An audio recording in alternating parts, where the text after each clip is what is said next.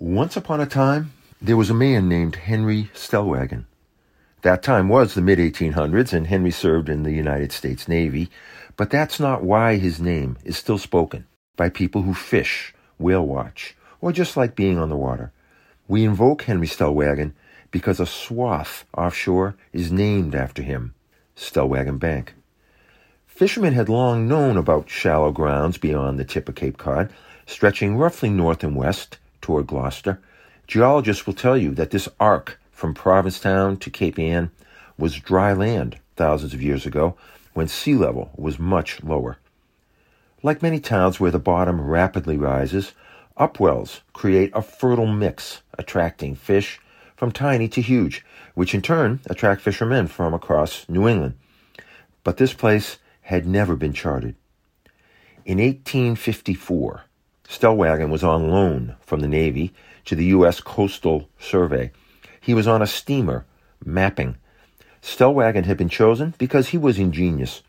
He had fashioned a weighted cup with a valve of leather that acted like a little scoop. With it, he could sound, recording depths, bringing up samples of the terrain down below. In October, Stellwagen, excited, wrote to the superintendent of the Coastal Survey with big news. I consider I have made an important discovery in the location of a fifteen-fathom bank lying in a line between Cape Cod and Cape Ann. It is not on any chart I have been able to procure. We have traced nearly five miles in width and over six miles in length, it no doubt extending much further. Stellwagen was excited because his discovery would be important for navigation in and out of teeming Boston Harbor, particularly in thick weather, he wrote.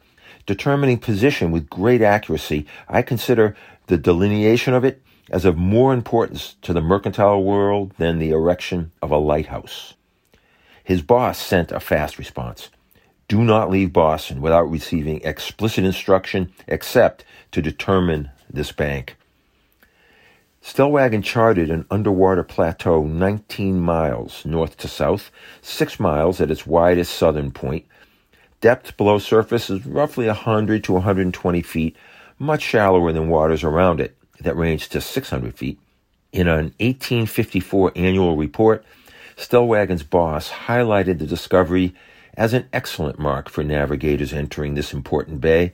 I propose to call this, from the name of its discoverer, Stellwagen's Bank. Stellwagen Bank National Marine Sanctuary came into being one hundred thirty-eight years after Henry sent down his sounding device in nineteen ninety-two. The word sanctuary seems off. Stellwagen has been a busy commercial thoroughfare and fishing grounds for centuries. Far from pristine, urban by marine standards, fishermen were nervous that the designation would lead to closures, but commercial fishing continues, while industrial exploitation like sand and gravel mining are off the table. Whales still congregate, creating the lucrative whale watching industry. Henry Stellwagen would have been pleased. He didn't want his discovery to be off limits. On the contrary, he wanted it understood.